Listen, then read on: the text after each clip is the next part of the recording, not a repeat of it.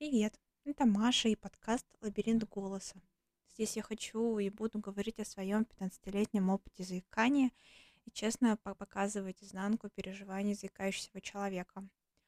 Сегодня я записываю подкаст на каком-то таком настроении сильного заикания. Только недавно прошла встреча рабочая, и я настолько сильно заикалась, что даже слова не могла сказать. И в такие моменты у меня появляется просто полное отвращение к себе. И что самое ужасное, я это оста- остановить не могу. Я понимаю, что мне еще предстоит такой объем речи. Я понимаю, что человек ждет. Я понимаю, что человек это все слушает, слышит. Все мои молчания, все мои вот это вот все. И мне очень страшно. Наверное, эт- этот эпизод будет о страхе и о том, как с ним вообще живется, о том, как его нужно перебарывать. Ну вот как все же обычно говорят. Ну, так ты просто говори. Говори спокойно, говори медленно. И вот так это бесило, говори спокойно. А ты возьми и не заикайся. Вот это вот меня всегда раздражало, потому что я этого не могла сделать, наверное, поэтому. И сейчас э, я совершенно случайно пошла гуглить э, упражнения дыхания от заикания и там разные упражнения на дыхание животом. Я всегда так скептически к этому относилась, но сейчас, поимев некоторый опыт пения, поняла, что дыхание играет очень важную роль. Сейчас я говорю именно и дышу животом. Вот. Но надо попробовать этот способ на еще встречах рабочих, может быть, не получится. И интересная мысль была, ну, с которой я согласна, том, что когда заикаешься, ты уже не следишь за своим голосом, ты не следишь за своим дыханием. То есть бывает некоторый контекст, ну вот сейчас я говорю от головы, то есть у меня нет какого-то плана и сценария. Я не слежу за этим планом, я не слежу за другими людьми, я слежу за своим голосом и за своим дыханием.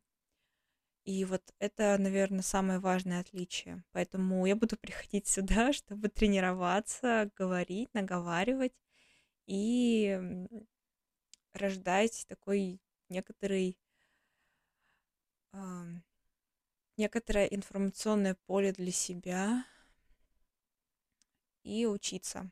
Вот. По поводу страха. Э, Не знаю, может быть, так у всех э, людей, и которые не имеют некоторый дефект, но вот страх играет такую важную роль, там, ну вот выступление публичное, выступление где-то там еще, общение с важными людьми, с людьми, которые играют большую роль там в бизнесе, еще там в чем-то. То есть это сразу ставится слово на вес золота. То есть страх совершить ошибку, страх сказать как-то неправильно и не так, страх а, выглядеть глупо. То есть, по сути, невроз пришел уже после моего заикания. То есть заикание как заикание имело свои причины, свои причины, и заикание также а, породило новые причины. Вот. Что очень интересно сейчас мне это понимать, потому что из-за заикания я боюсь говорить, я боюсь общаться, я боюсь открывать рот лишний раз. И вот это вот ожидание ужаса, ожидание, ожидание разговора, оно пугает очень сильно. И сейчас еще слышала очень важную мысль о том, что нужно быть в таком веселом расположении духа, и это упрощает разговор, потому что ты легкий, ты, а, ты ты несерьезный, ты, ну, а, перестаешь быть тяжелым человеком. Ну, вот здесь говорят, ну, вот ты просто будь вот таким вот. А если я имею совершенно другой характер, если мне сложно раскрываться, если я, ну, вот такая вот, то что получается, нужно быть не собой и притворяться. Мне кажется, это очень странный совет быть легким, быть веселым. Я думаю, здесь у этой фразы есть более глубокие корни. Наверное, под фразой быть веселым имеется в виду быть собой и перестать а, строить из себя кого-то и что-то. Но вот фраза перестать делать что-то это, конечно, очень классная фраза, потому что это, это легко сказать. Но, но как это делать? Это как фраза «хватит заикаться», вот это да, это примерно то же самое. Еще мысль а, была о том, что заикание это как большая привычка.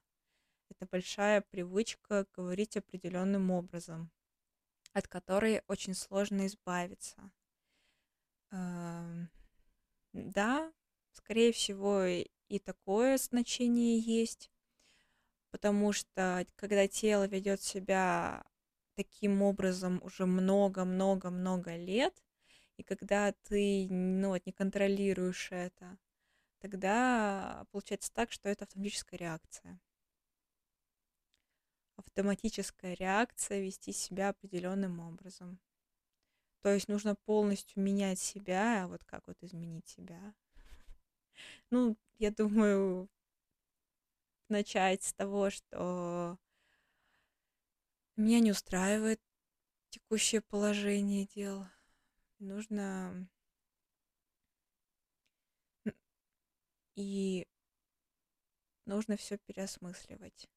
Вот, вот сейчас, как я стала говорить о том, что нужно менять себя, у меня появился такой прям сильный страх, активизировалось заикание.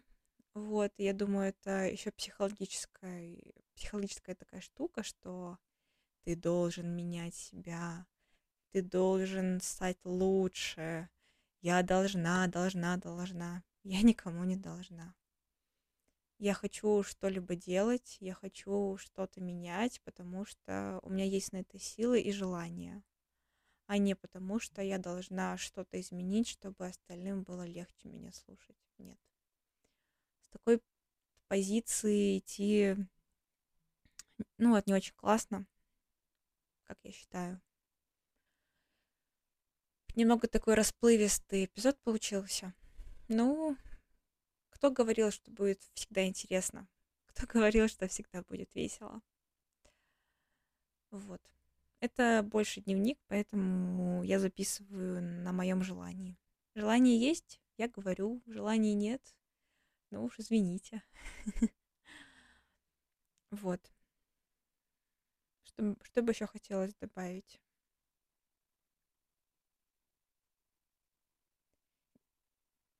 Сегодня очень красивое небо и свежий воздух. И, возможно, этот эпизод даже не выйдет. Вот. Я просто записываю его для себя. Всем пока, если я вдруг, э, если я вдруг решусь это выложить. Спасибо, что дослушали до этого момента. Хорошего дня. thank you